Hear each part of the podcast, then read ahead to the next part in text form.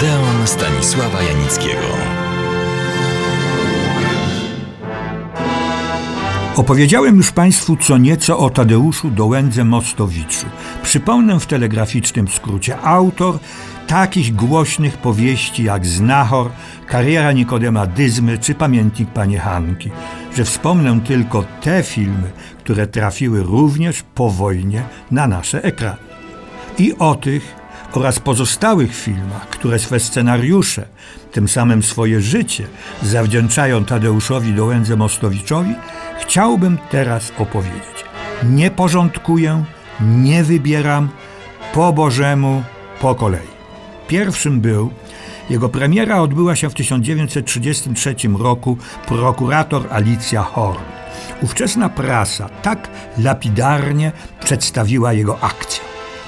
Awanturnik i obieżyświat Jan Winkler, w tej roli dojrzały arcyamant Franciszek Brodniewicz, poznaje Alicję Horn, prokuratora, sama Jadwiga Smosarska. Zakochuje się w niej, aby po paru miesiącach zwrócić uwagę na jej młodą wychowanicę. A potem jest oskarżenie o morderstwo. Winkler zostaje wprawdzie uniewinniony, ale życie Alicji jest zdruzgotane. Szczerze mówiąc, to poza rysunkiem psychologicznym pary głównych bohaterów, akcja niczym szczególnym się nie wyróżnia. Filmowcy woleli taką prostą, melodramatyczną opowiastkę od innych, już opublikowanych powieści Tadeusza Dołęgi Mostowicza. Wczesna powieść Ostatnia Brygada trafiła na ekran pięć lat później z podtytułem Prawo do szczęścia. Niestety kopia nie zachowała się, więc pozwolę sobie zacytować oryginalny przedwojenny program do tego filmu, bo jest bardzo smaczny. Dzielny przemysłowiec z kapitałem zdobytym w Afryce ożywia i uzdrawia handel zbożem w Polsce. Nazywa się Dowmu. Ma piekielne powodzenie u kobiet.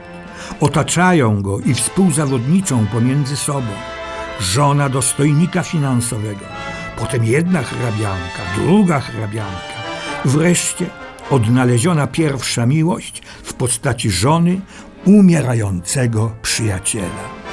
Konflikty pomiędzy tymi kobietami, bohaterskie poświęcenie jednej dla drugiej, śmierć dobrowolna w falach morza, cudownie piękny syn, o którym się nie wiedziało, że istnieje, sensacje szpiegowskie, żona wspomnianego dostojnika w sieciach i na usługach szpiegów. Było co czytać i było co oglądać. Inna wczesna powieść Tadeusza Dołęgi Mostowicza, znacznie ambitniejsza, doczekała się ekranizacji dopiero po wojnie. Książka nosiła tytuł Kariera Nikodema Dyzmy.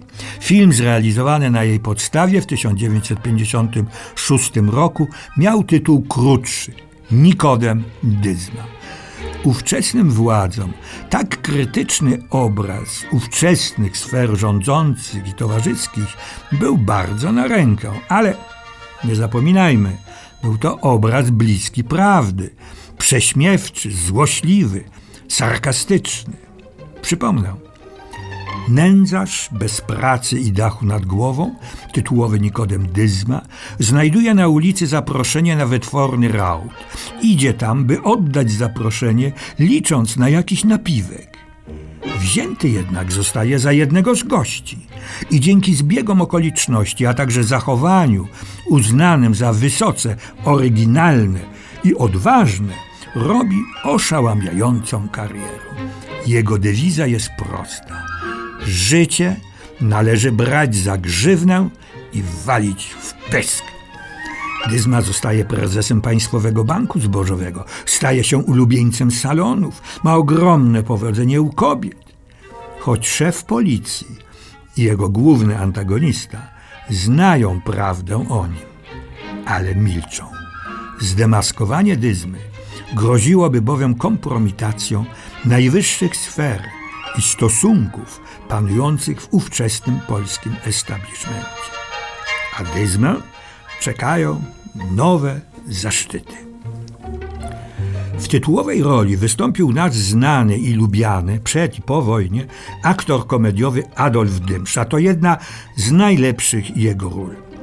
A po 23 latach oglądaliśmy serial telewizyjny Kariera Nikodemadyzmy. Tym razem główną rolę zagrał znakomity Roman Wilhelmi. Następnymi powieściami Tadeusza Dołęgi-Mostowicza były Złota Maska i Wysokie Progi.